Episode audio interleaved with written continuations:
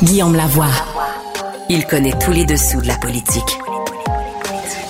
Une entrée privilégiée dans le Parlement. Là-haut sur la colline. Guillaume Lavoie. Un ministre en crise, est-ce que ça peut se promener au Québec et peut-être faire d'autres choses que juste gérer des crises sur le terrain? Et est-ce qu'il y a un avenir pour le Parti libéral du Québec? Quand? Comment? Là-haut sur la colline. Embarquez avec Guillaume Lavoie dans les coulisses de la démocratie. C'est le moment de notre rendez-vous avec Rémi Nadeau, qui est notre chroniqueur et chef de bureau parlementaire à Québec pour le Journal de Montréal et le Journal de Québec. Bonjour Rémi. Bonjour Guillaume. Alors, euh, François Legault, qui était dans ses tournées de rencontres euh, avec les différents chefs de l'opposition pour savoir quoi faire là, avec euh, l'hydroélectricité, avec Hydro-Québec, avec la transition, mais il y avait là, il y avait des critiques à savoir que sa vision de développement ou, d'affaires, là, il est revenu là-dessus. Oui, exactement, parce qu'on a senti que M. Legault a été agacé par des chroniques probablement qu'il a lues ou des commentaires qu'il a entendus. J'ai envie de dire, Rémi, encore? Oui, oui, encore, effectivement. Oui, il y, a la, il y a la peau sensible, je trouve, M. Legault. Euh, euh, dans, depuis les derniers mois. Euh, donc, depuis le départ de Mme Brochu, euh, il y, a, il y, a, plein de gens qui ont spéculé sur le fait que bon, il y avait vraiment deux visions qui s'affrontaient, que euh, Madame Brochu n'était pas d'accord avec euh, euh, le style Fitzgibbon, qui a l'intention donc de, de, faire venir des entreprises chez nous en faisant miroiter euh, l'électricité à rabais, que c'est un, un, avantage du Québec comment, qui permet de Comment, comment elle avait dit ça là? Je ne veux pas que le Québec devienne le dollarama de l'énergie. Exact. Et alors les, il y, a beaucoup de personnes qui ont on, fait l'analyse euh, courte euh, et, peut-être que c'est vrai là, en disant bon ben voilà euh, euh, Monsieur Fitzgibbon et Madame Brochu ça fonctionne pas ils ont pas la même vision il a préféré quitter. Euh, Monsieur Legault est revenu d'ailleurs sur cette expression là de Lorama en disant que Madame Brochu probablement le répéterait pas aujourd'hui.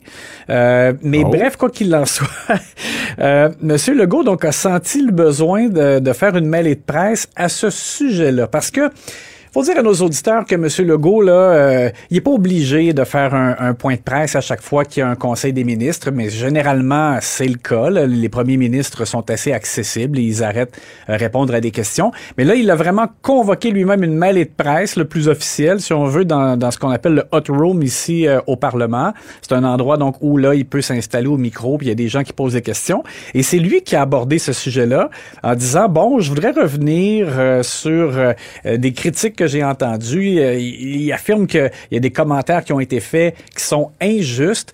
Et, et je sens donc qu'il n'aime pas euh, l'espèce de, de courbe qui se dessine selon laquelle euh, M. Legault et M. Fitzgibbon là, veulent à, tout prix juste favoriser des entreprises et donner notre, notre électricité pour presque rien. Alors, je, je, sens donc qu'il veut casser euh, cette image-là qui est en train de se forger. Alors, il a décidé de, de prendre le taureau par les cordes lui-même et, et d'en parler. Alors, il a fait... est-ce, est-ce, qu'il a, est-ce qu'il a réussi? Parce qu'il faut que ça s'incarne dans quelque chose. Ben, il a fait une espèce de plaidoyer là, en disant écoutez, c'est pas vrai que on pense aux entreprises, aux bénéfices des entreprises d'abord, on pense aux bénéfices des Québécois. Donc, Monsieur Legault a vraiment dit quand on fait ça, quand on permet une entreprise d'avoir de l'électricité euh, à un prix euh, avantageux, ben si on le fait, c'est parce que on a vraiment calculé que les retombées économiques associées, associées à l'entreprise ou à son projet vont être supérieures. Euh, donc, pour lui, c'est comme on est gagnant au bout du compte. C'est ça le. Mais Rémi, il n'y a, rien de nouveau là-dedans. C'est le même argument pour la subvention aux entreprises, qu'elles soient en électricité ou en dollars. Ben, c'est toujours la même affaire, là. Oui, c'est ça, comme quand ils, quand ils défendent les prêts pardonnables aussi qu'ils ont accordé beaucoup euh, avec M. Fitzgibbon. Alors bref, on, va l'entendre. Vous allez voir, vous allez entendre les, les, mots de la bouche de M. Legault lui-même, euh, comment il s'est exprimé en disant justement que euh, c'était toujours calculé pour que ce soit avantageux pour les Québécois. Par contre, on s'est donné, puis ça c'est important de le dire dans le débat actuel, une façon de travailler où jamais on va donner un rabais sur le prix de l'électricité sans s'assurer que les revenus additionnels pour le gouvernement du Québec soient supérieurs à ce rabais-là. Je donne un exemple. on parle beaucoup de la filière batterie à Bécancourt, ben on parle d'emplois, plusieurs des emplois qui vont être à 100 000 par année. Alors c'est ça, Monsieur Legault. Donc le, le défend, il donnait cet exemple-là, euh, donc euh, de la filière batterie euh, qui va s'installer notamment à, Bécancourt.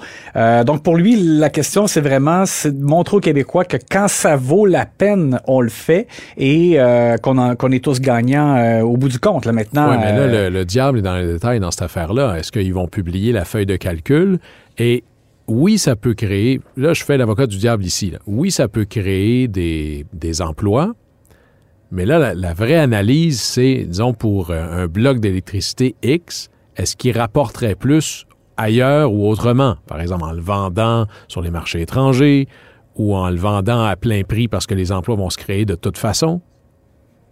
Ben c'est ça, c'est une question de choix et on parlait euh, euh, récemment, euh, toi et moi, de la pertinence d'une consultation. Je pense aussi que les, les Québécois vont s'exprimer à ce sujet-là. je pense qu'ils auront l'occasion de le faire. J'ai l'impression que le gouvernement va aller dans ce sens-là, puisque c'est à ce point important pour la suite des choses, pour notre société, pour l'avenir du Québec.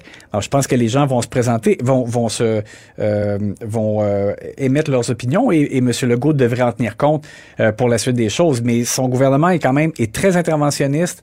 Euh, il l'avait dit, bon, il s'était présenté d'ailleurs euh, avant 2018 comme un gouvernement qui allait faire des deals puis tout ça. Alors, il continue d'incarner ce qu'ils avaient annoncé. Mais il faut voir effectivement si ce sera l'avantage, comme il le dit, des Québécois. Oui, c'est toujours le drame. Hein. La question, c'est si cela n'était pas arrivé, est-ce que ça se passerait quand même? Hein? S'il n'y avait pas la subvention, est-ce que l'entreprise serait là de toute façon? Mhm. Ça, c'est un débat qui est difficile à prouver par, euh, par la négative. Il y a un truc dont tu veux nous parler. Euh, Christian Dubé, qui est euh, évidemment dans, toujours dans une crise, pas parce que ça va mal, mais parce qu'il est ministre de la Santé, ça en va donner une conférence à Charlevoix.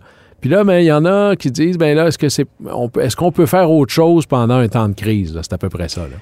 Oui, exactement. Ben, mon collègue Patrick Belrose euh, soulève le fait que euh, M. Dubé euh, sera présent à une conférence de gens d'affaires organisée par le groupe Germain dans Charlevoix. Donc, l'événement comme tel dure trois jours. M. Dubé, son cabinet nous dit qu'il sera là quelques heures vendredi matin.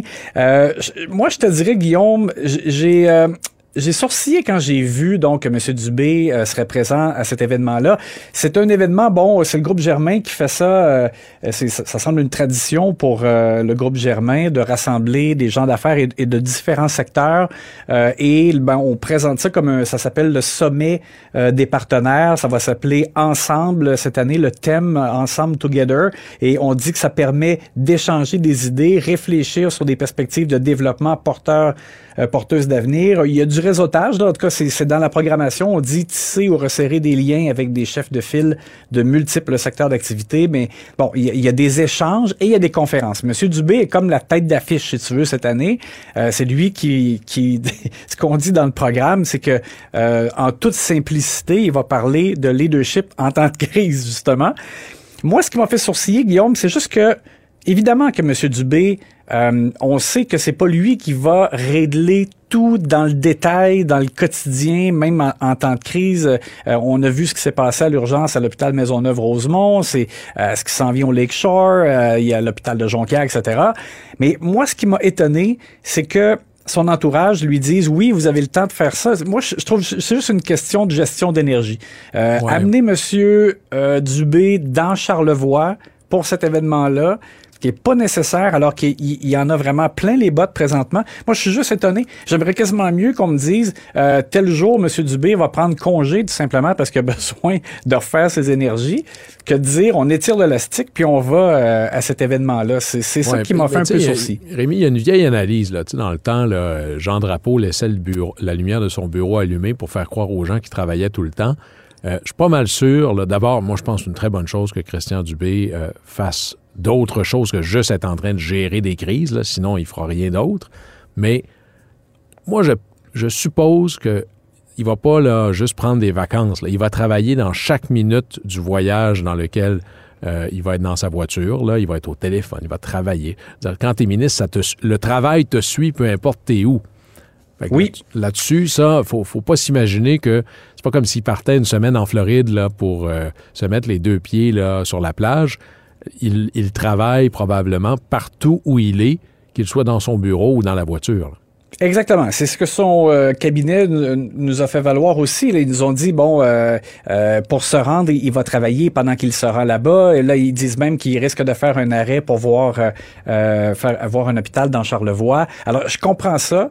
Euh, il, il pourra travailler. Mon point n'est pas du tout là, que je pense que M. Dubé va aller relaxer dans un spa. De toute façon, si c'était le cas, de toute façon, euh, je pense que, comme tu dis, à un moment donné, euh, un ministre qui travaille autant euh, pourrait avoir aussi besoin de repos. Mais c'est juste que j'ai été un peu étonné du fait que euh, qu'ils prennent la peine de se déplacer pour aller à cet événement-là dans le contexte où il est extrêmement sollicité et euh, qui doit euh, vraiment trouver des là- solutions. Là-dessus, Euh, Rémi, il va sûrement y avoir d'autres urgences en crise sur le chemin.